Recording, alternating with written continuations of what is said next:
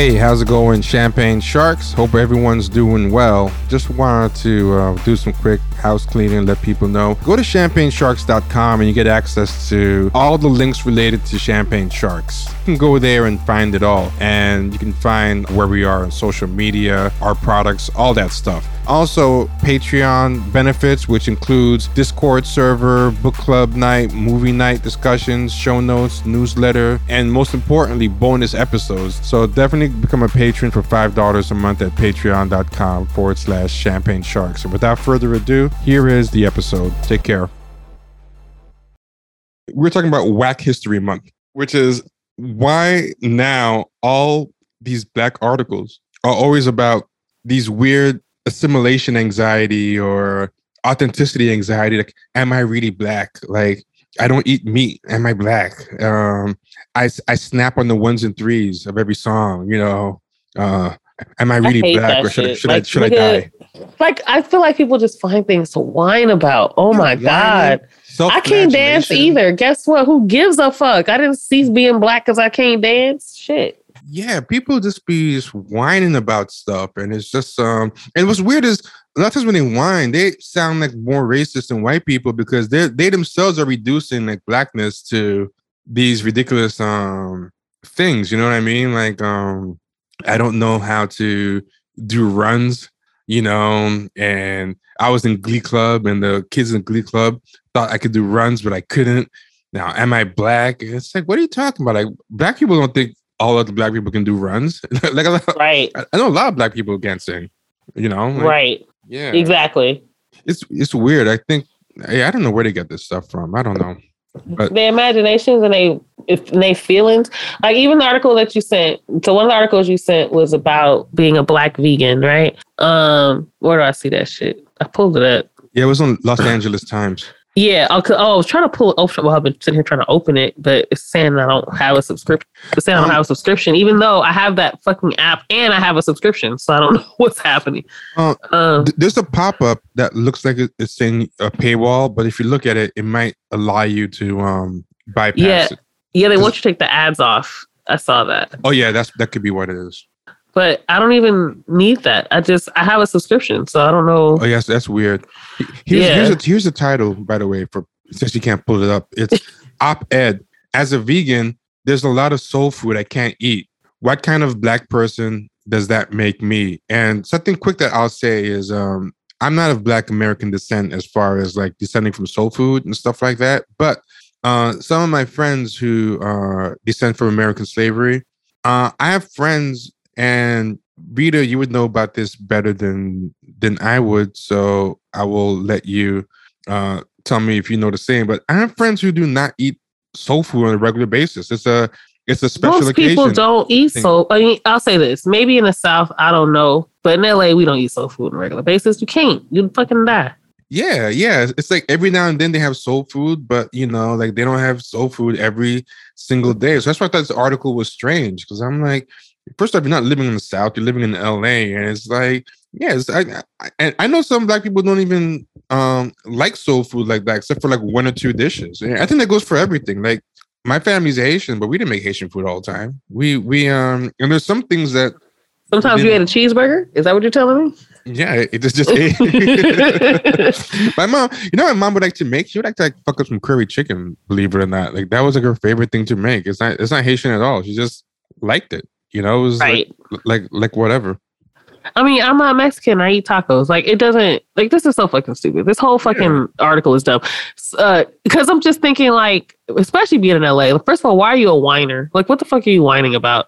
If you can't eat, if you decided to be vegan, you just gave up on meat. That doesn't mean you gave up on everything. It just means you gave up on meat. You can still eat greens, just put no uh, smoke uh, ham hock in it. you know? Yeah, So like you're not doing nothing special. I think people just like to feel like they're they're special, they're different, or they're ostracized, and I'm, they're using their voice to speak up for other people who cannot speak. And like, who cares? persecution complex. I think is a good There we go. Or- Persecution or martyr, complex. martyrdom or something. Martyr- yeah, these niggas is weird. First of all, nobody cares that you're vegan. You're in LA of all places. Like this makes it even worse. Like in LA of all places, do you know how easy it is to find vegan soul food? We have vegan soul food restaurants.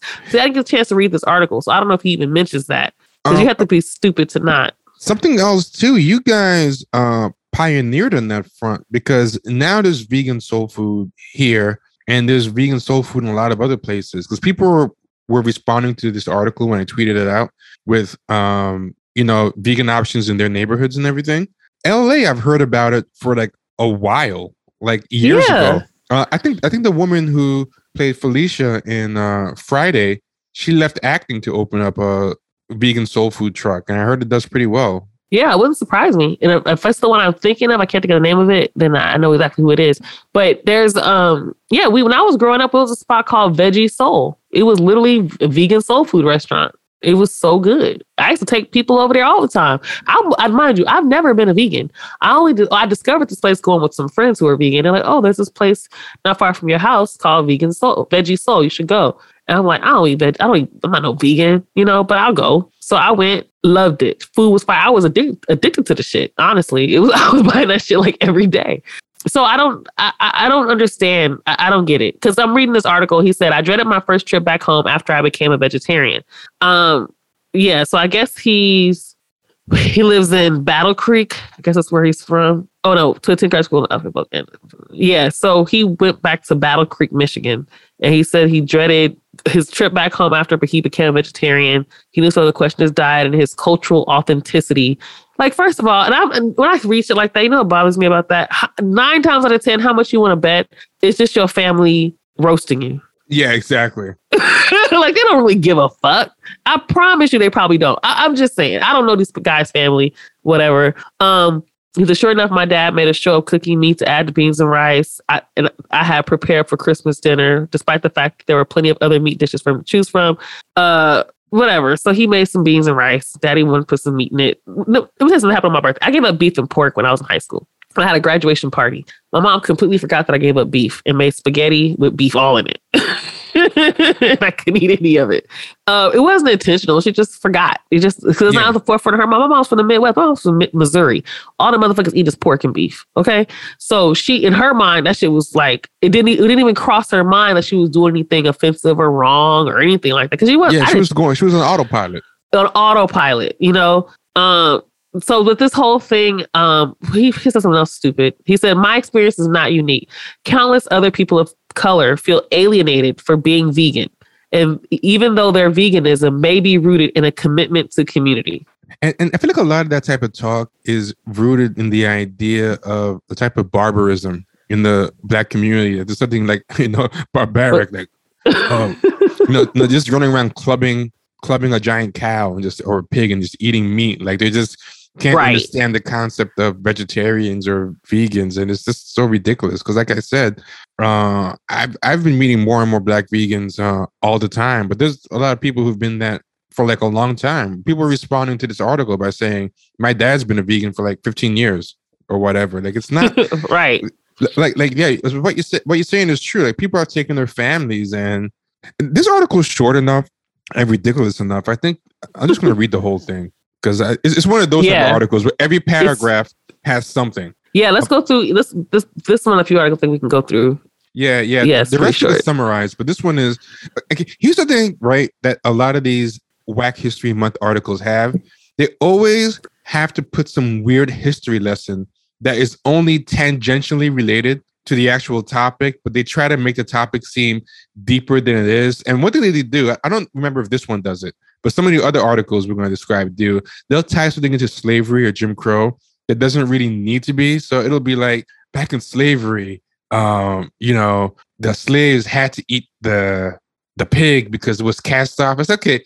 Maybe it's true, maybe it's not, but motherfucker has nothing to do with you and your family today. Like just just just talk about your damn veganism. I don't want to and they always just throw in these stupid it's like they're padding out the article for word count and and a lot of the history lessons make no sense. They'll they'll go back to slavery then jump to black wall street then to emmett till then to um, george floyd. And just doing 50 year jumps at a time with no type of cohesive. It's like they're just checking off on a checklist. And i don't remember if this one does it but some of the other ones uh, we're going to describe.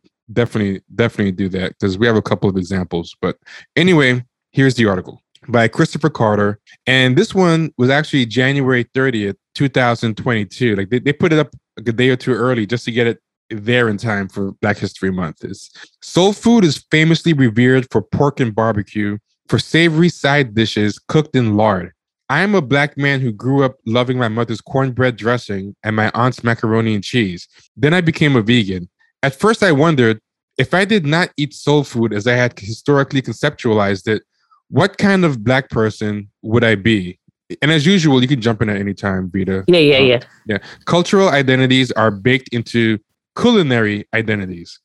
Now that sentence is like kind of true, but like unnecessary. You know, like like this thing is full of sentences like that that just seem to be padding the word count. Well, I gonna say I think this is more like a sentence opener for a, the rest to his next point. That's my guess. yeah, but but the next point to me, I, I think is dubious too. Actually, that's a, good, that's a good point. Let's see. So, cultural identities are baked into culinary identities. This is especially true for people of color. What you eat or don't eat speaks volumes about where you belong.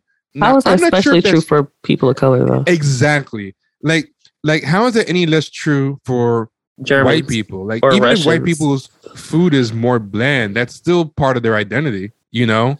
I was gonna say that literally applies to anybody. You know, like anybody. That doesn't even make any sense.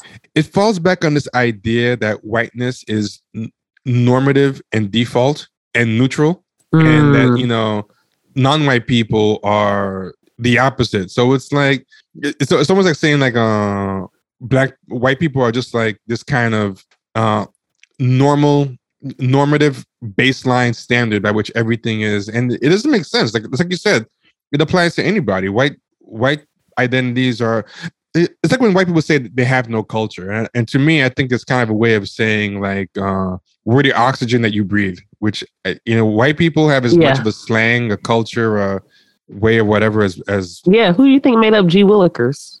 Yeah. You know like they got their slang. I, I, I don't like this i don't like that idea either because it's, it's i think it's exactly what you said it's a way of otherizing us and making them the norm and exactly. and, and it's so funny how people don't realize that's what they're doing because they think they're doing the opposite in their imaginations, right?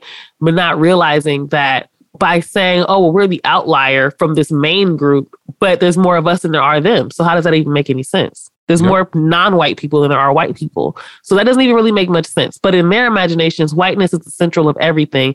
We're offshoots of that. But continue with the articles. He kind of isn't the point I want to make. And he's you when you continue the article, I can make that one. But okay, cool. The term soul food can be traced back to the 1960s. And as soul became a linguistic signifier for Black culture, it became a self empowering shorthand for being able to survive in a racist society and for resisting dehumanization. The roots, the roots of soul food are anti-racist, and I'm stop. guessing that's what you want to talk about. Stop. Let's just yeah. stop. I'm sorry. This is this is again people just evoking shit just to be evoking shit. And, and, and that's an example of what I was saying about the the unrelated history lesson. Like even if that history lesson is true, it has nothing to do with eating soul food today. But the thing is, soul food becoming self-empowering shorthand for being able to survive in a racist society and for, for, resisting dehumanization when the reality is they were just being human and surviving it wasn't like they were in their minds like we're going to resist you know like they were oh, yeah they were surviving. They didn't have a choice. you know, it wasn't like they were like, we're going to resist dehumanization. No, they're humans, so they're going to make food. Like, I just don't like when people try to uh, flower things up to sound like more than what it is because it's not necessary. Black people are so amazing and dynamic and what we do that we don't have to add extras. It's just not necessary. And it's stupid extras. I have a theory about what he was trying to say, but I think I might be giving him too much credit. Number one, you tend to give people too much credit. Yeah, but... I do that sometimes. and, and, and number two, a Kenny is, gives people no credit. So uh, number number two, even if this is what he meant, you have to explain that. You can't assume that that you know uh, it comes across, you know. But what I think he he might have meant, maybe, is maybe he was trying to say uh, that soul food was they gave the slaves the scraps the stuff that you know they didn't want on their table, the parts of the animal that they didn't want to eat. So the food that they were being given was dehumanizing food. You know, like, uh, hey, here's the intestines, here's the brisket, it's like this hard ass part that you know um, we, we can't even make soft, so, so you take it. You know, here's this and that, and then they found a way to say, okay, you're giving us dehumanizing food. We're gonna find a way to make it um Fire. d- delicious. All you niggas want this shit. W- Um, that? Oh, yeah, yeah. we're gonna make a fire, so all you niggas want this shit. Which is exactly what happened.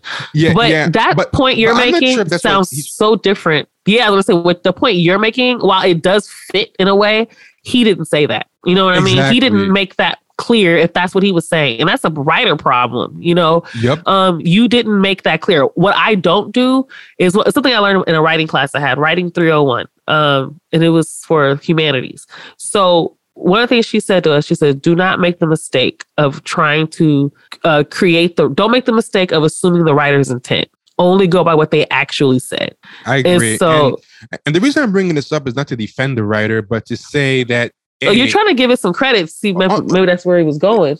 Well, well, well, actually, no, no, kind of different. I'm giving him credit for maybe having a decent point, but taking the credit away on the other end for he did a bad job at expressing it. So it's lose lose either way. Either he's saying nonsense, number one, or number two, there's a germ of a good point in there, but he's too um deficient in some way to Because make he's that trying, point. He's trying so hard to Black Lives Matter it, you know, to blue check. Exactly. He- And he- that's he where it gets too plain. much. Yeah, he Right. plain. He's trying to use this kind of academic of Black soul- Lives Matter jargon. Uh, you nailed it. He's trying to Black Lives Matter, and that's what they do. They take simple statements and they they try to.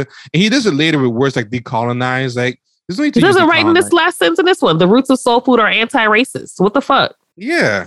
How Just- does, like what does that even mean? At this point, that, like certain words lose their power because Yeah. people use them in all types of weird ass ways. Anti-racist, trauma, all the you name it, they just use the words wrong. This is one of my biggest pet peeves. and like this this paragraph, you know, instead of being about and here's here's the useless history lesson.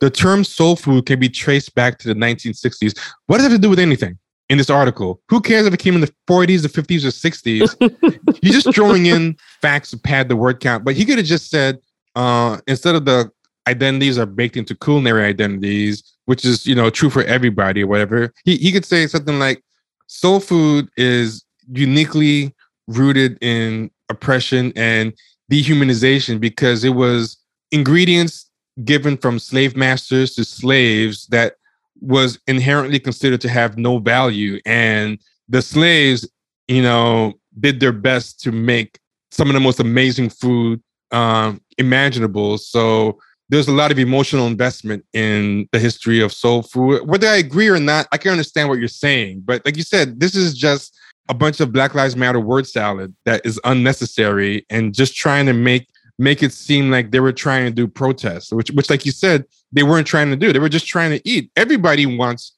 to make bad food taste good but not everyone can can uh accomplish it. Like Right. irish people had a lot of famines and stuff and a lot of their food is just boiled potatoes and beef like they weren't Notice able we to go to Irish pubs and not Irish restaurants. yeah, yeah. The uh, so, some of that family food though is not good though, because because when you go to Irish pubs, the best tasting food is usually non-Irish food. They're making like burgers and uh and Right. chicken fingers and stuff. They, well, they make a shepherd's pie. Oh, yeah, yeah, you're right. That is that is good. And then and, and to be fair, they have this cabbage and beef thing that and tomato sauce that's pretty good. But a lot So of their other but stuff is but they're very hot. limited. Like again, nobody's like, "Oh, you guys want Irish or Mexican tonight?" Nobody does that. Yeah, exactly. But there was a, just a way better way to do that But- paragraph. And I love what you said that they tried to Black Lives Matter. I'm going to start Yes. using that from now on because that's exactly what it is. Th- There's a way of talking and writing that these people do that is, it's almost like a way to try to signify to each other, hey, I'm one of you. Look at this word salad I just did. You know, it's like, uh, but it doesn't communicate points well at all. Yeah, the next paragraph, it's funny because the last sentence says the roots of soul food are anti-racist. Now I'll read that first sentence of the next paragraph. I know that not eating meat can be anti-racist too. So, so he basically undermines his whole previous paragraph with both sides. Wow. Yeah, yeah. He basically undermines his own thing. So, what was the point of the previous paragraph of saying how uh, anti-racist soul food and meat is when you in the next and, and this is a problem these people are trying to serve too many masters. What does that even how can but that doesn't make any sense. I know that not eating meat can be anti-racist. No it's not. It has nothing to do with it at all. Nothing. And that veganism aligns with self these self-empowering principles. No it doesn't. No it doesn't. See, see this is a problem trying to flatter too many people. First he wants to flatter uh, people who eat meat and soul food. So he makes up one untrue statement which is you know, eating meat and eating soul food is inherently anti-racist, which is not true. I mean, there are racists who eat soul food. There are coons who eat soul food. It doesn't mean anything. But now that he stuck to that lie, he doesn't want to offend vegetarians. So now he has to extend the lie to not eating meat too. But then on top of that, not only is it not true, if everything is anti-racist, eating meat and not eating meat, then what's the point of bringing any of any of it up? Like it negates right. itself, you know? It's like uh this one thing is not is anti-racist. Here's the reason why. But also, every other behavior is also anti-racist. Like, okay, so then why did you bring up any of it? I mean, so in addition to not being true, even if it was true, if it applies to everybody, then it basically applies to nobody. It's uh it's it's pointless. That's like saying like uh black people really, really love oxygen. Inhaling oxygen is a big part of our culture, you know, and you know, eating oxygen, inhaling oxygen is one of the most pro-black things you can do. But also, uh, every other race on Earth uh, inhales oxygen, by the way, and also racists inhale oxygen. But don't worry about that. Let's move on. It's it's just silly. Again, padding the word count. Um, not consuming animal products. And, and, this is the reach he's doing just to just. Yo, I was waiting for you to get here. Yo, not consuming animal products. Resist factory farmings dehumanizing forces and disproportionate effects on black people and on the earth. And this is one of those things where they're trying to make black people mules for everything. Like, yes. uh, do this because this disproportionately affects black people. So it so this cause, you know, you know, say like black people should be pro immigration because most of the immigrants are that get hurt by this is black. And it's like, okay, you're not really saying that because you care about black people. You're just trying to find a way to make black people mule, mule for you, even if it is true. It feels very um, right. insulting for you to try to use that argument because you don't actually give a fuck about niggas. You just want yeah, them to fulfill true. your agenda. Yeah, so it's exactly, not about exactly. saying, "Oh, we actually are concerned about the resources that Black Americans aren't getting as a result of immigration." Because if that were true, they would be concerned about the results we aren't getting because of them because of white people. You know yep, what I mean? Yep, yep. That's where the attack would be. That's where the conversation would be, especially since I think a lot of that shit's a moot point anyway. Because once I found out they were picking up people from Mexico and El Salvador and bringing them here, um, and then just to purposely not hire black people, and then calling the ICS when their production was over and have them take them people back, that's when I found out all this shit was a scam. All these motherfuckers is scammers. All of them. Republicans, Democrats, they all scammers. But we already know that. Um, but to the but to the thing about you know something disproportionately affecting black people, that's like you can't just say something like that and just think it makes sense. That's like saying, you know, I resist I don't use paper towels because deforestation um, hurts black people more than anybody. You know, you're not doing anything by not using paper towels and using your personal towel. You're not helping black people. Like, stop. You're not yeah. helping black people because the mattress industry discriminates against black people. They don't hire black people in the mattress industry like that. And it disproportionately affects us. So I'm resisting by sleeping on the floor. Like that doesn't, it's not real. Like you're just saying shit because it's not helping anybody. And, and on top and, of that, the, go ahead. I'll say on top of that, the thing that really pissed me off is not even the point as much as he didn't give us a point in the sense that to say not consuming animals, pro, pro, not consuming animal products resist factory farming's dehumanization forces and disproportionate effects on Black people, and then not tell us what those disproportionate effects are. What are you fucking talking about? I, I don't know about the industry, the, the meat industry, the factory farming industry. How do I, your article isn't telling me, oh shit, this is something that impacts black people. Yo, he should wrote a whole article telling us how factory farming impacts black communities. That would have made more sense. Because I would have been interested in that. Yeah, Whatever totally. the fuck this cornball shit is, it's a waste of fucking energy. It doesn't even make any he doesn't sense. even know himself, I bet you. I bet you he just says it. he didn't even it. allude to it. That's how you yeah. know he doesn't know. He didn't allude to it. He didn't say, he didn't, he didn't even put in parentheses, such as the impact of uh, uh, food, food inaccessibility or the price of meat and, you know, whatever it is. Like he's not talking about any of that. He's not even talking about anything that correlates with black people. He's just trying to say being vegan is anti-racist because the meat industry disproportionately impacts black people. Guess what else it, it, it disproportionately impacts black people? All all fucking farming impacts black people. Ask all those black farmers that lost their fucking farms within the past 20, 30 years. You see what I'm saying? So you're not doing you that's like saying I'm anti-racist because I stopped eating vegetables because of how they're treating black farmers in the South or the um, Midwest. Uh, Vita, um, yeah. I'm going to write an article and tell me what you think about this paragraph that I'm going to throw in. Um, um, playing lot playing the lottery is uh, anti-racist because the numbers has a long tradition the black community and, and the lottery was created by the government trying to legitimize the numbers game which although it eliminated a lucrative hustle for black people, black people still disproportionately win the lottery. So by playing the lottery, one of the most anti-racist. I mean, you can argue anything. You, yes, uh, that's exactly it. with, with, this stupid logic of, of, just saying, you know how many things disproportionately help uh, hurt black, black people. people. but have yeah. nothing to do with being anti-racist or it's just, it's just the laundromat industry. It just, I mean, it just doesn't make any sense. The housing industry disproportionately impacts black people, but I'm not going to live on the street and protest. Like that doesn't make any sense. Yeah, it's all it's all just so so stupid. You know, when I made that woke black bingo card for anyone who's seen it, like you know, it's just uh bingo card that made with all these like topics that they do and you know um something that always appears in woke black people's articles. And i made it as a joke but i'm starting to think this is how they really write articles. I think they actually have a list of things to check off to try to work into an article to make an article. And, and uh, for example one thing they always do is bring in disability whether the thing has anything to do with disability or not. They have to bring in being queer disability you know the weird history Ill. lesson that for some reason always brings up Tulsa, Oklahoma, and Emmett Till and the Combahee River Collective because it's the only three things they know about Black history. Black history. So they always got to bring those three things in. Yeah, yeah, but they really write using a checklist. I'm convinced they have uh, to. Yeah, and they, they all use this. You know what though? I think also some of them use stick to points that they know white people know about. That's the other exactly. Thing. And those and those are cultural touchstones that white people know about. And some of these things white people didn't always know about, but once white people do know about them, they can't shut up about them. Like for example, white people didn't really know about Black Wall Street and and Emmett Till and stuff, but Black Wall Street in particular was a kind of thing that so-called hoteps used to obsess about. Like for as long as I've been alive. Yeah. Since like the 80s, 90s, like those um those, those woke pro black hoteps used to always be like, we had our own banks, we had our own this, you know, Black Wall Street.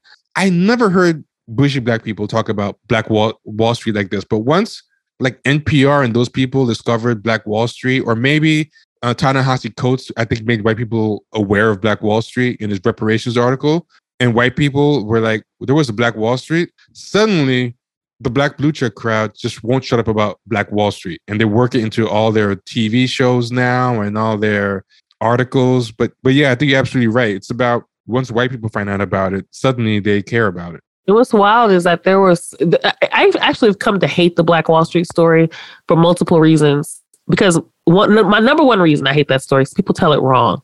Um, they they end they always end that story with the massacre. They talk about it as though that's what ended Black Wall Street, and that's not true. Black Wall Street actually rebuilt after that massacre. And they were actually doing, some people would argue they were doing better. Actually, read in articles that they're actually doing better financially after the massacre. What ultimately destroyed them was what destroyed all the Black communities all across America was urban renewal and desegregation. And that's what destroyed a lot of it. Um, not to say that I'm, I'm pro segregation. That's not what I'm saying. Because whenever I point that out, people are always like, oh, you're trying to say, no, I'm not saying that. There were some good things and some bad things that happened as a result. But desegregation was one of the things that I, I was reading. Some of the people who were from there were talking about how what ended up happening was more Black people started utilizing non white businesses. And then white businesses started, I mean, uh, the government started doing things to um, hurt black communities, putting wait, freeways wait, wait, up in certain areas, things like that. Uh, real quick, just to not confuse people, I think you might have said it uh, backwards. It's meant more black people started using non-black businesses. You mean? Yeah. Oh, that's what I meant. Yes, yes, yes. Yeah. I'm sorry. Yes, more black people started using non-black businesses. Yeah, I said it backwards. My bad. Um, but yes, but also it would. But But that's my first thing. People don't know the real story. That's not what ended it. They end that story with the massacre. That's not what ended Black Wall Street. The second thing is there was more than one Black Wall Street, and there were more than one Black community. There was more than one Black community that was building up and doing for self. There was a lot of them. Um, they weren't all as wealthy as Black Wall Street in Tulsa, Oklahoma was. They weren't all that. Some of them only got as high as maybe middle class, if that. But there were many Black communities that were growing and that was becoming a problem because people were leaving certain areas of the South or certain areas of the Midwest and then going to other parts that were a little bit more diverse or a little bit more accepting. Surprisingly, I saw a documentary on Little Rock. There was a street, there was an area in Little Rock that was all black, all black businesses. And what ultimately de- destroyed that was urban renewal. Instead of building freeways and blocking areas where black people, so black people could get through. Um, and taking away businesses and buildings, saying that they were blight and they would take the building and then never help the people that had the building in the first place, you know, shit like that. All the shit that comes with that. That's why I hate that story because people don't actually want to talk about the overall issue. They want to talk about one story. They don't want to talk about how urban renewal and desegregation and various other policies destroyed Black communities. It wasn't because we didn't want to work. It wasn't because we were lazy. It wasn't because we destroyed our own community. All the shit that Black people repeat. And so they'll stick to, but because the thing is, they can't have that overall conversation because it does counter those points. So you don't want to counter the fact that Black people didn't destroy their own communities. It wasn't the crack epidemic alone because a lot of shit happened before crack even hit our communities. A mm-hmm. lot of shit happened before the crack even hit. Um, the reason why cr- crack was so devastating is because of the economic impact that it already that was already taking place because the factories had left. People were already depressed, of, and the lack of institutional services built into the communities. Exactly. To, yeah. Exactly. So there was more than just, oh, we just destroyed our communities. We just got on drugs and sold it. It was, but we, these are things black people repeat. But you can't repeat that rhetoric if you just make Tulsa an isolated story. You see yeah. what I'm saying? Because then you have to talk about urban renewal and its impact all across the country. Because in the documentary that I was watching, it tripped me out because the white folks were just like, "Yeah, we killed them because they were because they were black trying to vote." Like they, not them personally, but they're talking about the white people. They were admitting that white people were killing black people for trying to vote. You know, shit like that. It was really a good documentary. I should post that up in my something. But at any rate, that's just what I hate about that story. So when black people use that one story, it just grinds my gears. Because what about all the other black communities that existed? What what is the overarching conversation we're supposed to have outside of this one story? Yeah, and that's a big problem too, because there's a lot of Tulsa, Oklahomas, but that's the only one that white people talk about. So that's the only one they bother bother to learn about. You know, it's right. Like it's uh, very very annoying. But well said, all of it. And uh, continuing with the article, because we're gonna enter like the second circle of hell. It gets really bad. I, I was I was reading ahead while I was listening to you, and uh-huh. this gets this gets really bad. Uh, for us, soul food consists of the classics: fried chicken, collard greens, dirty rice, jambalaya, okra, cornbread dressing, and pretty much anything one can eat off a pig. Over the years, these foods have given me comfort, and and you were talking about how everything's about the individual, and this article is no different. It, it's pretending to have a broader point and have these little history lessons and and these broad claims about this being anti-racist and the rainforest and whatever. By the end of the day, this is just a me, me, me, navel gazing think piece about him and his uh, whining. But. Yeah, when racism knocks me off center, the red beans and rice I grew up with is the ground from which I remember myself as beloved and belonging. For but, me, red beans and rice feels like home. I hate how these niggas talk. I just oh, hate God, it. So so dramatic. I don't so... even mind the last sentence. The last sentence is fine because that sounds like yeah. a common statement. People, I mean, your food does make you feel like home. It's like, oh, I'm out of town. I'm eating food that's comforting. I like comfort food. Everybody likes comfort food. But when he's talking about when racism knocks me off my center, and then I go eat some red peas and rice. no, I picture him right, like, uh, like some some uh, white person's like, "Get out of here, nigger!" And then like punches him in the face. He's like, "Oh my god!" He runs home and eats some red beans and rice. Like he's like, right. It's like Popeye and the spinach. Like he's. he's but you know, it's because they're goofy. Like this is the dumb. Like okay, so this is the thing. They if I were if I were writing a movie, right? If I were writing a movie and I was writing about a kid or a young person who goes, maybe they go off to college and they have a you know rough time because all the racism or some shit, you know, microaggression, you know, they like that shit. So you know, then they come home and it turns out their mom's cooking dinner and they made red beans and rice, and then you have the scene of them eating red beans and rice and then kind of calming down. I think that's a great scene for a movie it just sounds weird as fuck when you're telling me, but you're telling me this feels, what is this? What did they say?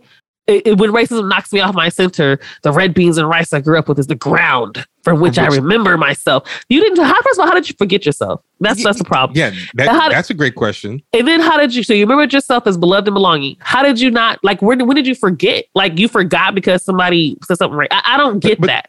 But also, what you described has a whole context behind the red beans and rice. There's the mother there.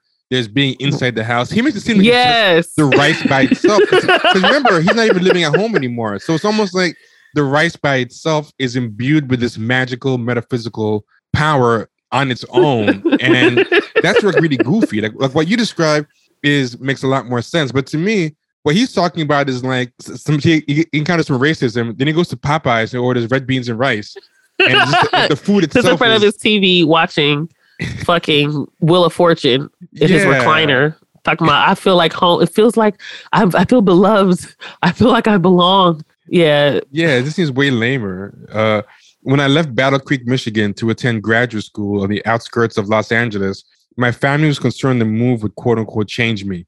They may have been right. When I arrived in Claremont, I was your typical grilled meat loving omnivore. Three First of all, Claremont is that even is that even L.A. I think that's the Inland Empire. Let me Google that because I don't like him. I don't like people say things outskirts of L.A. That ain't L.A. First of all, Yeah. nobody like nobody cl- claims it as L.A. Even if it is, I don't know. yeah. Nope, But- it's its own city. Okay. So so there you go. I didn't know enough about LA to even call that out, but add that to the list of stuff that is weird about this article. Oh, I, I mean, it might be. I'm trying to see. Oh, it's oh, it's on the edge of the county, but it's nobody considers that shit. People people LA. from LA don't tend to consider that. I, I- LA I didn't even know it. I had to Google. Like, hmm. three three and a half years later, I was a vegetarian, and not too long after that, I was a vegan. I grew dreadlocks out of beard, and I just love that last sentence. what what does that have to do with shit? let, let me repeat those three sentences in order. When I arrived in Claremont, I was your typical grilled meat loving omnivore. Three and a half years later, I was a vegetarian, and not too long after that, I was a vegan. I grew dreadlocks and a beard. like, what the hell does that have to do with anything? I, There's I- people with dreadlocks and beards who eat meat like crazy. Like, is, is that part of the uniform? Like, do you know how many niggas have dreadlocks and beards and be sitting up with me at the barbecue spot? Like, what is Yeah. he talking about? that, that, that is so weird. I grew dreadlocks and a beard. That's that's he's just talking to talk. I dreaded my first trip back home after I became a vegetarian. I picture him showing up back home and it's like, this nigga's got a beard, man. He's eating vegetables. I knew my family would question my diet and challenge my cultural authenticity. Sure enough, my dad made a show of cooking meat to add to the beans and rice I had prepared for a Christmas dinner. Okay, maybe your dad's just a jerk. I don't know. I don't Like, know. despite the fact that there were plenty of other meat dishes for him to choose from. My beans and rice were not authentic to our family, and he made sure everyone knew it. Like I don't know if it's a black thing or a his Maybe- dad thing. Maybe his dad or maybe your beans and rice was garbage. Like, I don't know. Yeah. We don't really know what that shit tasted like. Like I was telling you, I had vegan greens the other day. That shit was garbage. But I've had other vegan greens that were good. Maybe he thought those shit was trash. And you know, and sometimes parents, like I said, sometimes parents are just assholes. They don't really be Yeah. thinking. But to be real, he felt maybe he felt like you fucked up their recipe. Like or, or, or, or maybe, or maybe he's right, and his dad just doesn't accept bean beans and rice without meat in it. But that could just be a your dad thing because yeah, there's a lot of people who would just be like, "This is what my kid wants to eat. I'll eat it." My mom makes a second dish, entirely new dishes for my brother and his family for Thanksgiving and Christmas. Every Christmas and Thanksgiving, she makes uh, their own stuffing. Well, not they is dressing because not really in the chicken or the turkey. So they have their own pan of stuffing. They have their own pot of greens. They have their own pot of string beans. They have you know so they so they Yeah. have stuff that they can eat that doesn't have any meat in it. My mother makes both, like literally makes two pots of everything just You so they can have this something. You should share this article with your brother. I would love to hear what he thinks about this article. But please share it with him it. and then get back to us. I'm, I'm just wondering what, what he thinks. I'll share it, but I know him. He ain't gonna read that shit because he because he he he is vegetarian and he do be in a lot of the those pro black spaces that you know av- you know like the they be like oh I don't want to call him because he's not pan Africanist at all, but it's a lot of the pan African and Rasta people out here that really be into that vegan and vegetarian stuff and if they look at it spiritually almost yeah. so i think he's kind of in line with that like he doesn't believe in eating dead animals and shit like that Mm. um, but it's so I, I don't think like the way I'm reading it in this article would my brother would definitely not relate. But I would Oh, yeah. definitely Oh, send him yeah. this article and see if I'm he, sure. I'm sure he would. I'm sure he would hate it. That's why I'm curious to see what. He would, what he would think. I, I, actually see him today, so I'll, I'll have him read it today. Um, yeah. So I'm like, I think he's just taking his family dynamics and just spreading it to like all black people because I'm sure there's some black families that will be jerks about it, and but I know a lot of people whose black families are supportive of them being vegetarian. Like it makes it sound like you're coming home with a crack habit or something. It's just very, Right. very bizarre. And how I think it. sometimes the other thing I want to say too is I think sometimes people spring shit on people and then they don't that they don't get yet. You know, so like when I gave up beef and pork and then I would visit my family in St. Louis, they were completely lost. Like they didn't understand. Like they didn't get it. So they're like, so they can. they, in fact, they thought I was a vegetarian because they don't know the difference. As far as they're concerned, you're a vegetarian if you don't eat beef and eat pork. You know. Um. a, a so lot of white people are jerks about um being vegetarian too. Like I've seen white people wear these shirts, these these so-called humorous shirts, like for every animal you don't eat, I'm gonna eat two. And oh yeah, they're douchey as fuck though. White people will be hella like extra, yeah, so it, it- it's but they're being jerks, Yeah, right? Yeah, But- exactly. black people i just think like in my family i'll say they just didn't get it it just didn't it didn't make sense to them so it didn't register in their mind as being anything normal especially at a time when you know people pe- so much shit is so normal now we don't remember there was a time when you couldn't really find almond milk except in a health store Yeah. you know um everybody it was beef everything when i was in st louis back in the day trying to get a turkey burger was next to impossible almond milk was next to impossible but now it's stuff's way more common now. When I go out there now, they got all types of ground turkey products, turkey bacon, uh, turkey sausage, chicken sausage. None of that shit existed when I was like in the early 90s. None of that shit was there, I promise. Nope. Um, but you know, at the same time, now they get it because so much has changed. But when I was growing up, because I gave up beef when I was like 14, they didn't understand that shit. That was like a whole foreign concept. Like, what are you talking about? So you don't eat hot dogs, you don't eat steak? Like, who doesn't eat steak? That's weird, you know? And yeah, so these people they always like racialize and pathologize and essentialize like behavior that is across color lines. Like being a jerk to your family members who are vegetarian. I I would say not only can happen in any family of any race. I feel like I've seen it way more among uh, white people. Like, like I said, they make whole T-shirts and sayings and bumper stickers just to make fun of vegetarians. Like I, I don't really see black people doing stuff like that, where they will wear a whole shirt just to uh, mock someone who No, that's true. I was Especially watching. Those Republican types, they love. Oh, they live by that shit. I'm American. You know, we eat beef. You know, all American beef. Um, I was watching Wife Swap. Don't ask why. I just like that show. Um, it's now available on Hulu, so I watched it. and um, it was interesting to watch that show because some these there was white families that it was completely like no way. They were like, I am not a vegan. I would never eat that. Like this is horrible. This is stupid. Like this doesn't make any sense. Like it just they were t- talking so much shit about veganism that it it was almost I was offended and I ain't no vegan. Like they was really mad about that shit. And then the thing is, you look at the family and what they do eat, and you're like, God damn, what all your son eats is pizza rolls, you know? Yeah, and they really politicize that thing. They think it's like uh not just racial, but they tie virility into it. Like you know, when it's time to, when it's time to depict a vegetarian, they always depict like someone very effeminate and Yeah. and uh kind of gay acting and everything. It's it's it's it's it's funny that this That's guy true. is buying into this idea that this is a uniquely and this next paragraph really goes into that. It goes, My experience is not unique. Countless other people of color feel alienated for being vegan, even though their veganism may be rooted in a commitment to community. That's another word they love is, is community.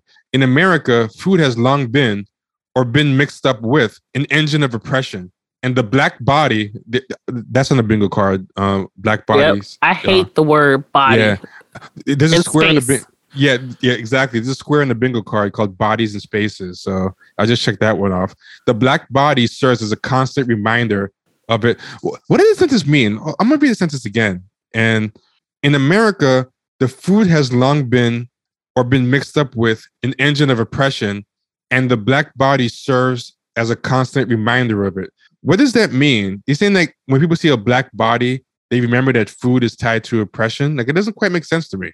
Oh, I think he's saying no. Again, I think because this sense makes no sense, but he's saying that in America that there's been a, a correlation between the oppression that we face and the food that we've been eating, and that black bodies or uh, we as black people are basically a reminder of how food can't or the food industry can be oppressive. the problem is with this sentence is it doesn't tell us how. In America, food has long been or mixed up with an engine of oppression. What does that mean? Food has long been an engine of oppression. What does that mean? And, but how does a black body? I mean, again, I'm gonna give another theory. That, how does it remind us of this thing? We don't even know what you're talking about in the first place. Yeah, I'm gonna give another theory, which again I don't think he meant, but is a possibility. Is that he's trying to say that because black people have such health problems and modern black bodies are full of diabetes and these different um, dietary health outcomes? Is he trying to say like the health outcomes that we see in black people nowadays are a reminder of and if he is saying that he did a terrible job because again he black lives matter i think right? you i think you are i think you're right i think that's what he's saying i shouldn't have to bend my brain to like just speak plain i, I love that phrase you did that he black lives mattered up the paragraph he just keeps putting in but, stupid jargon. But I feel like you could have just made a stronger point if you told us how. Like he doesn't, he'll tell us this is oppressive, but doesn't tell us how. Like how yeah. has it been an engine of oppression? Because what you would do is if you're a person who's not trying to be flowery and, and make these weird ass sentences, you would say in America, food has long been an engine of oppression by lack of access, uh, unhealthy foods, preservatives, high chemicals in our foods, pro, uh, pro, uh, um, processed foods being pushed in our community, the affordability, all that shit. Like you can literally list the yeah, things loaded, and loaded then with go, sugar, high carb, high fat, exactly, and and it doesn't and it doesn't fuck up like it doesn't. It's not so you don't need like a whole paragraph solely on that, but just yeah. list those ways so we know what the fuck you're talking about. And like, then and then explain the second part of the sentence, which is, and how does the black body serve as a constant reminder and say, we have the highest inpatient rates for diabetes, the highest um, early death from dietary. So right. there's two things in the sentences that could be explained better, and that's what you said. How is um, food long tied into an engine of oppression, and how does the black body serve as a constant reminder of it? But he does not do that. Instead, he jumps to this next sentence, which is not only not really related, but wrong as well. He the next sentence after that is black people were enslaved because of our agricultural and culinary acumen, which is not That's- true. They did not go to Africa and be like, these assholes are good farmers. So and they cook they cook good. Let's enslave them. Like what the hell is that sentence? Black people were enslaved because of our agricultural and culinary acumen. Like were slaves good at farming? Yes. Were slaves great cooks? Yes, but that wasn't the reason that they went to Africa and enslaved right. them. Right. Exactly. It doesn't make any sense. It, it, doesn't make any sense for multiple reasons. But it just seems very what's that word you used before? Reductive? Um, Does that fit here? I don't know what that word. It just sounds like you reduce. I think it's reductive, but also it's kind of wrong. Like I feel like reductive means like something is true, but it's a little too glib. Oh, okay, okay. Whereas this is it's kind of reductive, but it's also kind of not true in a way. Like it's got it. Okay. Yeah, I, am not sure what we would call call this. it's, it's, a good question. What what is the sentence? It's, it, he does this, the same. a whole new way of thinking and speaking. I'm, I'm having trouble uh, even wrapping my head around this. And this is the other thing. I, this is in this last sentence where I'm, I'm going to read it. It says yeah, economic exploitation of traditional farm and factory farm laborers who are predominantly, I'm sorry, economic exploitation of traditional farm and factory farm laborers who are predominantly Black and Latinx persists today. So this is my problem. Multiple, just a few things with the sentence I don't like. Um, number one, why are you even bringing Latinos in it? They didn't ask you to put them in their shit. They ain't ask you for that shit. They said leave. They, I promise you, they want you to leave them alone. I promise. You know what? I'm kind of happy though. He's spreading the pain. but how do you gonna speak? Crap. But let them speak for themselves. if there's Latinx people who feel alienated because they vegan, let them talk about that shit. Why yeah. the fuck are you talking about this shit? You know, leave them. That's funny. They don't write these dumb articles. I, I don't see. Nah, they write that shit. You just they don't be in things. LA Times. They be in their own shit. No reason why I know because I be around a lot of Latino activists and shit, and that's how I know. But they do that shit. Shit. Okay, in fact, okay. I didn't even tell you guys this, but I, I probably should tell you this now. I actually helped produce a podcast for it was a black and Latina lady.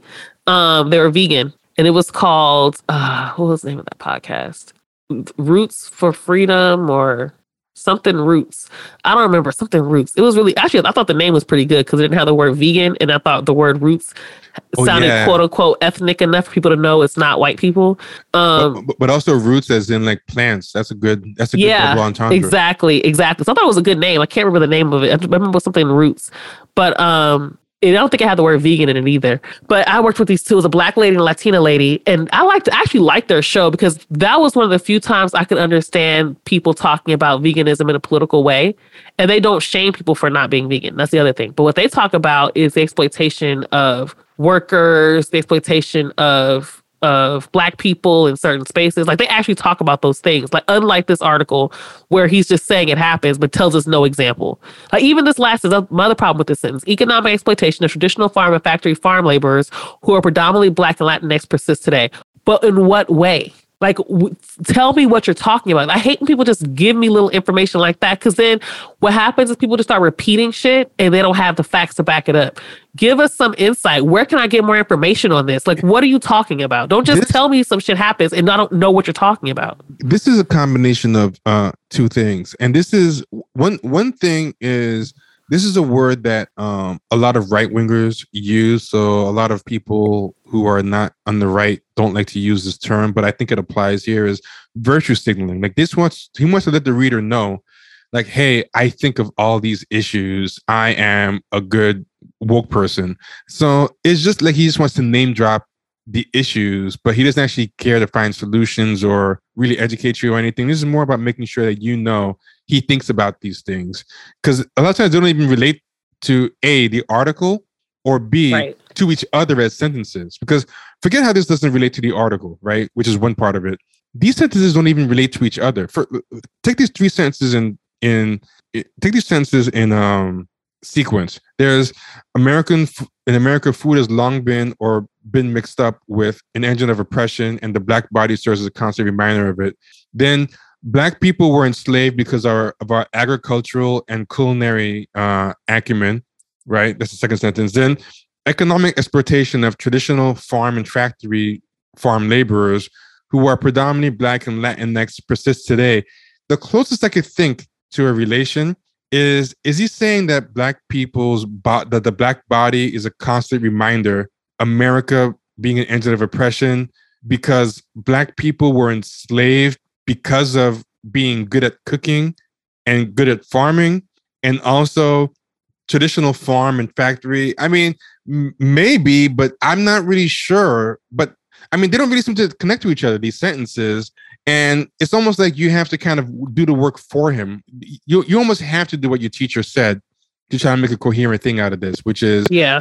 which is do the work uh, for him. But it's on their own. I don't see these sentences really in a superficial way they're all about black people and food so in a superficial way i guess they connect to each other but you know i mean yeah but here's another thing what is the editor doing during this because Shit. I wouldn't even lie to you. The editor probably fucked some of this shit up too.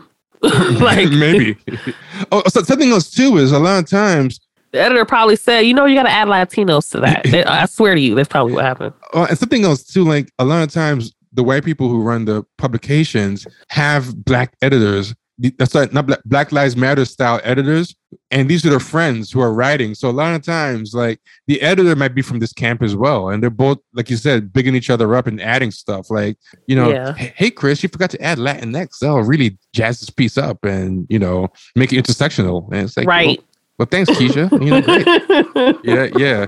Soul food is how Black people define ourselves and celebrate the stories of how we survive. And I feel like when you say stuff like that, you just take away, in a weird way, a lot of Black people's humanity by making everything they do so profound and rooted and anti.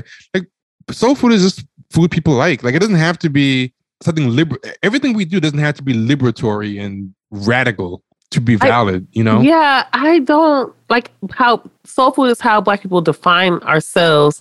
It, I don't know, like it it just seems like you're reducing it down to food when there's Yes. so when there's so many things that I think we use to define ourselves. I think food, music, and all that is fine because it's just cultural. But that's like you said, that's any culture. That's not special to us. We're I just feel like soul food is how black people, you know, It's how, it's how we cook. It's how we communicate. We unite around it.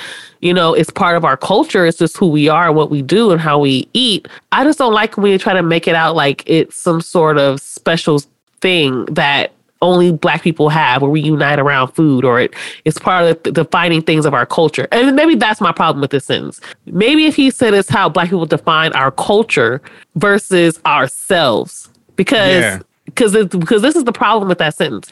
He's doing with that sentence the exact same thing he's saying he doesn't like. Mm-hmm. He's saying that this is how we define ourselves. So therefore, if I'm not eating vegan, am I no longer black? But we're I'm sorry.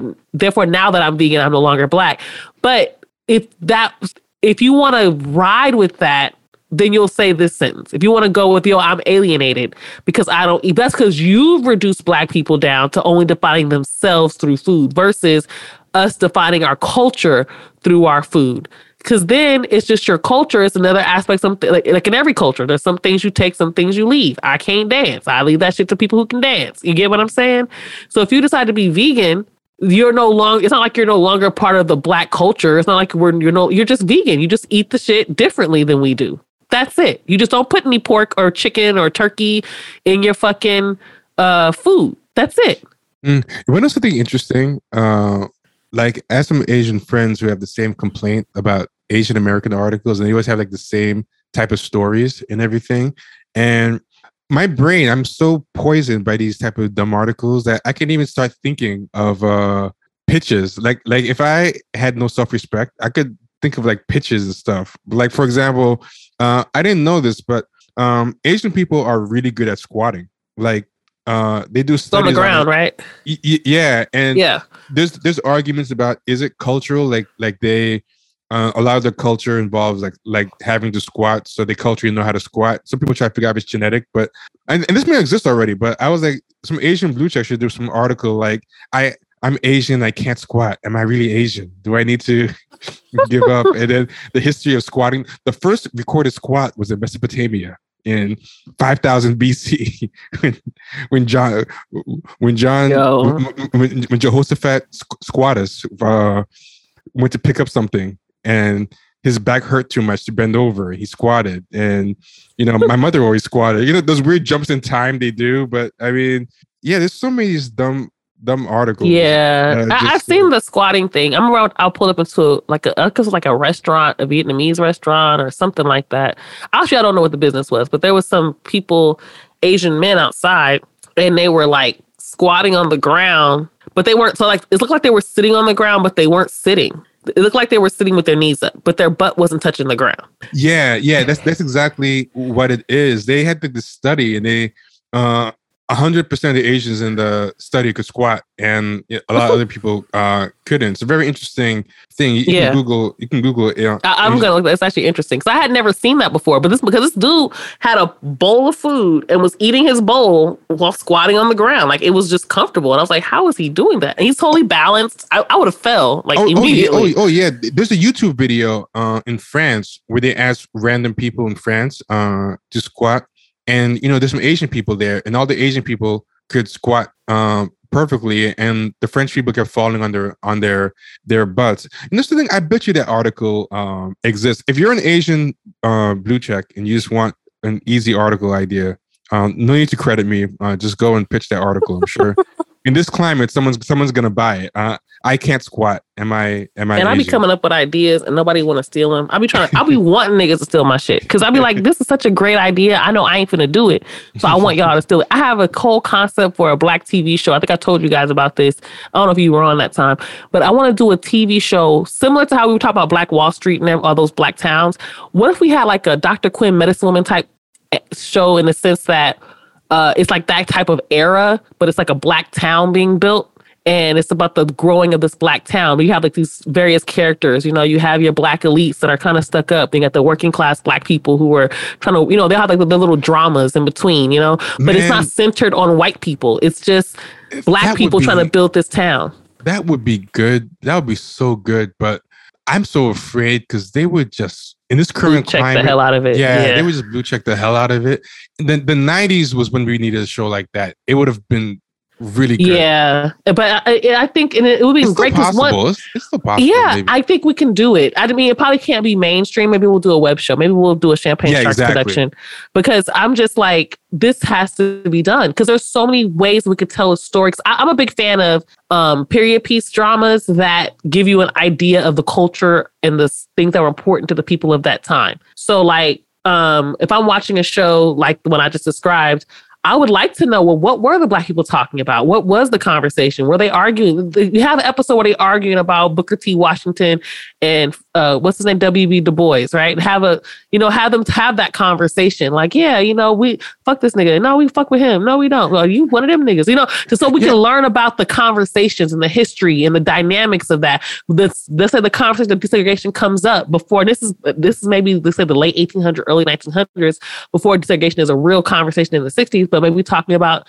you know what their perspective would have been based off of us using historical documents and things like that. Because there were a lot of people, people don't talk about that, that were from black towns that liked being segregated because they took care of themselves. Um, you know, and actually, you know what? It maybe it is possible because I haven't seen this show yet, but there's a show called Godfather of Harlem that Yeah. people keep talking about. Uh, I know Kenny watches it, but when I see clips from it, it's not. It doesn't seem blue check blue checked out. It It's seems not. like yeah. So so maybe your show could work if it's overseen by people like that. You know what I mean? Yeah, I think the tough part is because that one was based in the 60s. Um, it's a, probably a little more comfortable for people to talk about versus what I'm talking about because it completely changes. Like nothing is centered on white people's racism. You know, Yeah. not to say not to say it wouldn't be existent in the story because there's no way to tell that story without it. Because the whole purpose of having your to create your own black town is because of racism, right? I don't want it to be centered on how downtrodden and victimized black people are because of the white people around them. I want us to show the people who are fighting against white people. People don't know Yeah. that there are black people who fought against them motherfuckers, you know? Um, that's why when you hear some of this, the, the the stories, the true stories of things that happened, there's always a black, there's always a story of a black man who was like, I'm not putting up with this shit. you know, he had Yeah. pulled his gun out, you know, and was willing to get hung from a tree to, to defend his family. But um, we don't tell those stories. And I, we don't even know those stories exist. I have a couple of books here that talk about the building of black towns or of a black town. And I think that's important that we know those stories. But no, they want to write articles about stupid shit and write stories about niggas in barbershops. And, you know, it's, it's just like, you know, just cornball shit when there's so much history. Or, or they want to be tied into white people's history. They want to Yeah. be seen in their story. I've seen a, a reality show uh, promo for a black girl who wants to date like she's European aristocracy. Yeah yeah and it's uh the best way to describe it is the bachelor meets uh bridgerton. Uh it's a reality show but it's it's totally combining the bachelor the reality show with It's bad. the series. It looks really bad. And you know what's scary man is the replies. There are so many uh black women the replies like ooh i can't wait to see this," you know and and getting all excited and i was like really like I mean, y'all really, but sometimes I think they lie because a lot of times people say they want to see shit like, like that that Black Anne Boleyn show. There were a lot of those uh, types of people celebrating, like finally I feel seen, and they were getting mad at all of us who were making fun of it. Then the show came and went and got like no ratings, and none of them talked about it. All these people who were saying, "Oh, we needed this, and this is good for us," and you guys are just haters and hoteps. They didn't support the shit. They didn't watch it. Well, even if they did, even if every single last one of them did, it ain't enough. It don't really fucking matter. Yeah. Like you looking at at most a thousand people that agree that think is good, and some of those are fuck, fucking fake accounts that the PR people put it. You know what I mean? Prob- like we probably. no, I know that they do. That's exactly what they do. They get Yeah. fake accounts and they get people to promote shit. You know, um, and that like they do something with music to say, "Oh, I can't wait to see Saweetie's new album." Saweetie's Saweetie's been flopping since she's been out. You know, um, and, and they, now they make fun of her because it's she don't you know she don't really offer nothing musically, so nobody gives a fuck about her. And next year, people forget her name even existed.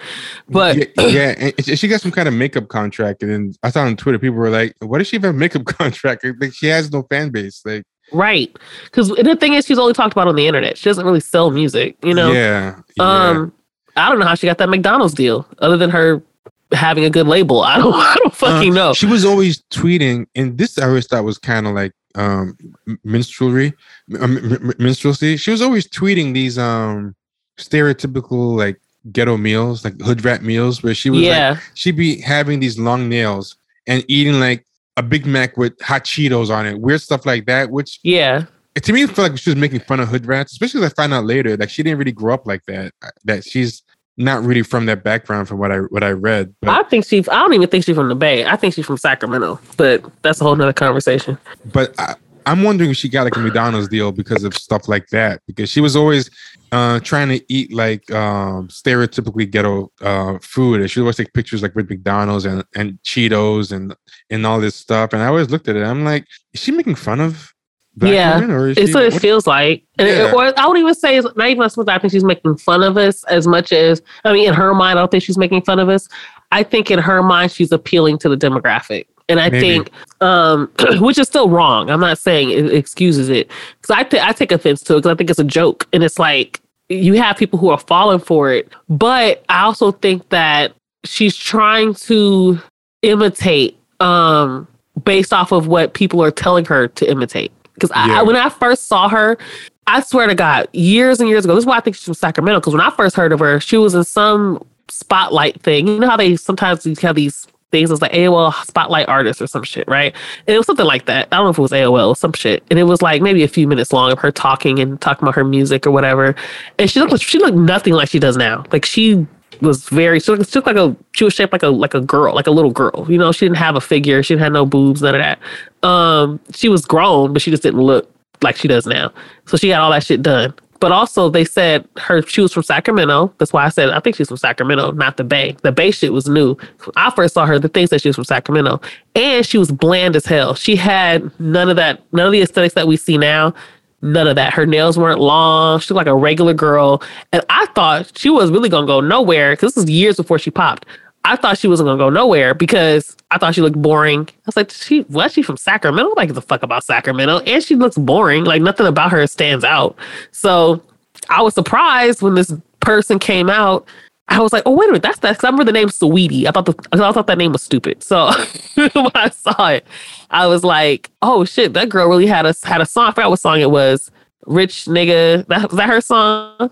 I forgot what her song is. Uh, I, I don't even know what her music is. I've got, I've got she had, she had one song that they played in all the clubs over and over. I can't think of what it is. Um, I don't think it was ever a hit though. Um, Her performances are terrible. I'll say Oh, that. Uh, she's really horrible. bad. yeah, They're really bad. horrible. She'd She be all out of breath. out of breath. She can't dance. And it's so crazy because they'll give her. I saw this one performance. I want to say it was Saturday Night Live, but I'm not sure.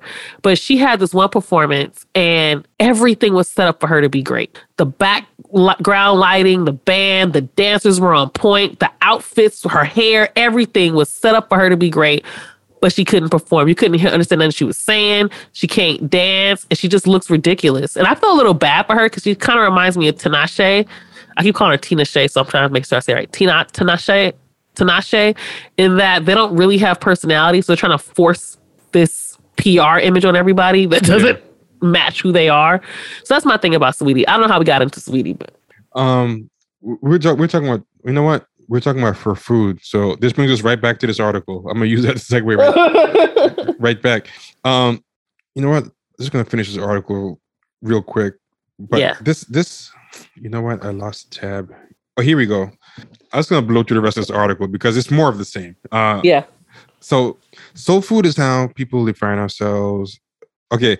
And yet, soul food's overwhelming cultural power presents a strong argument for re-examining it. Are the old stories you tell ourselves about soul food still useful? First off, I don't think people tell themselves those stories. I think you made that up. But anyway, is the idea of soul food like this guy created a premise that wasn't true and is now saying, "Can we change this premise?" And I don't think he even successfully proved that the premise of the article is even true. That people associate, you know, soul food with eating meat, and that you're not black if you don't eat meat. You know, they, they- these people always accuse everyone of gatekeeping blackness, and they never actually make a case that anyone did any such thing. Uh, is the idea of soul food really about the food itself, or is it rooted in the wisdom of the communities that created it? How might soul food tell stories about who we want to become and not only who we once were? I suggest that by decolonizing soul food, that's another um, bingo square is the word decolonize, unearthing the ways white stereotypes have shaped our understanding of the cuisine of our characters. We don't have to look further than Aunt Jemima and Uncle Ben. What the fuck does that have to do with anything else in this article? Like, who thinks of Aunt Jemima and Uncle Ben as authentic soul food? Uh, like, he just went to- Right. Nobody thinks that. yeah, it's just a popular topic about, you know, so he just threw it in there. Characters created to normalize segregation to see the influence of white assumptions about black cookery. Delinking these images from soul food helps us uncover knowledge that has always existed on the margins. What the fuck are you talking about? Like, what is you becoming a vegan?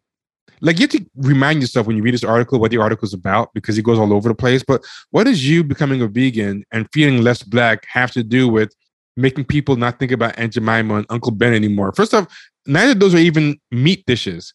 So it's like it's not like it's Uncle Ben's rice and Aunt Jemima uh, pancakes. No one thinks of them as authentic anything, and they have nothing to do with meat or being vegan or you. Like you're just throwing in hot button think piece topics, everyone you could think of except the kitchen sink, and just trying to pad the word count. Yeah. It doesn't. Yeah. It's it's just people saying shit. It's like they somebody told them turn in an article. You have to do one or you're fired, and they just turned one in. And, and, and they're getting paid by the word, so they're just throwing in everything. You know what? I'm not even gonna bother reading the rest of it. It's just more of the same same stuff. You get you get the point.